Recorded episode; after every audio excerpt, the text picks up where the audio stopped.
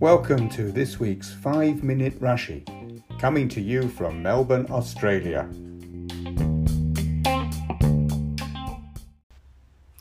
And this week we look at the very first Rashi in the Sedra of Akev. The first verse reads, V'haya Akev tishma'un et hamishpatim ha'ela. The word Akev is normally translated as something like because, and so the first verse would read, And it will be because you listen to these mishpatim, these judgments. And the verse goes on to say, If you keep them, Hashem will keep to you the promise that he made to the ancestors. But in this case, Rashi doesn't understand Akev as meaning because, although he does so elsewhere in the Chumash. Rashi says in the words V'haya Akev Tishma'un, Et ha-mitzvot hakalot sha'adam dash be'ikvav tishma'un. If you listen to the mitzvot, the light, the easy mitzvot that a person tramples with their heels, using the word akev as meaning heel. Many commentators ask, what are these mitzvot that Rashi is referring to? Which are the light mitzvot that a person tramples with their heels? Rav Avraham Barzilai, in his Sefer Iyune Rashi, asked this question and another one.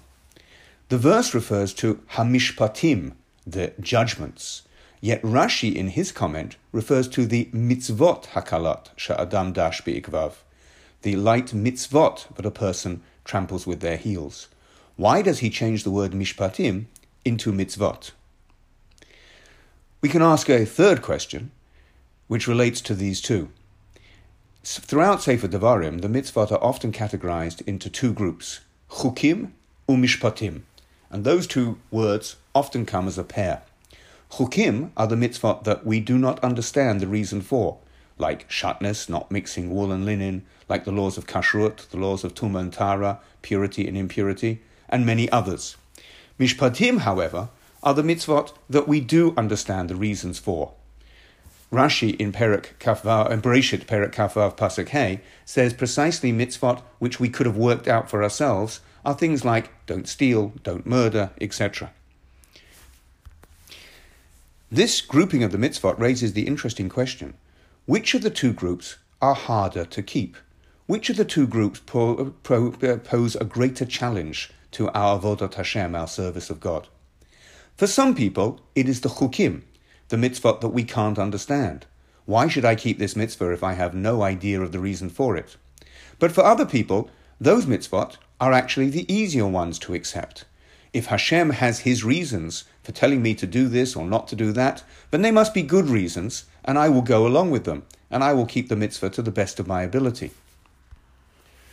And for these people, perhaps, the mishpatim, that Rashi calls mitzvot back in Bereshit, are actually harder. The mishpatim that people have a understand the reason for. I know why I can't steal. I know why I can't murder. Sometimes they actually prove the greater challenge in serving God. And the reason is this because we think we know the reason for the mitzvah, we think we have the right to adjust the mitzvah according to circumstance. I know it's not right to steal. But surely borrowing somebody's property without asking if I'm going to give it back is okay, because that's not really stealing. Well, actually, it is. I know it's not right to lie, because that causes a lack of trust and a fraction in society. However, to get me out of trouble, the equivalent of the dog ate my homework, what could be wrong with that? Even on a more extreme level, we know intrinsically that murdering is wrong, Yet we find in our time that societies redefine murder in order to justify what in, recent, in previous generations would have been abhorrent.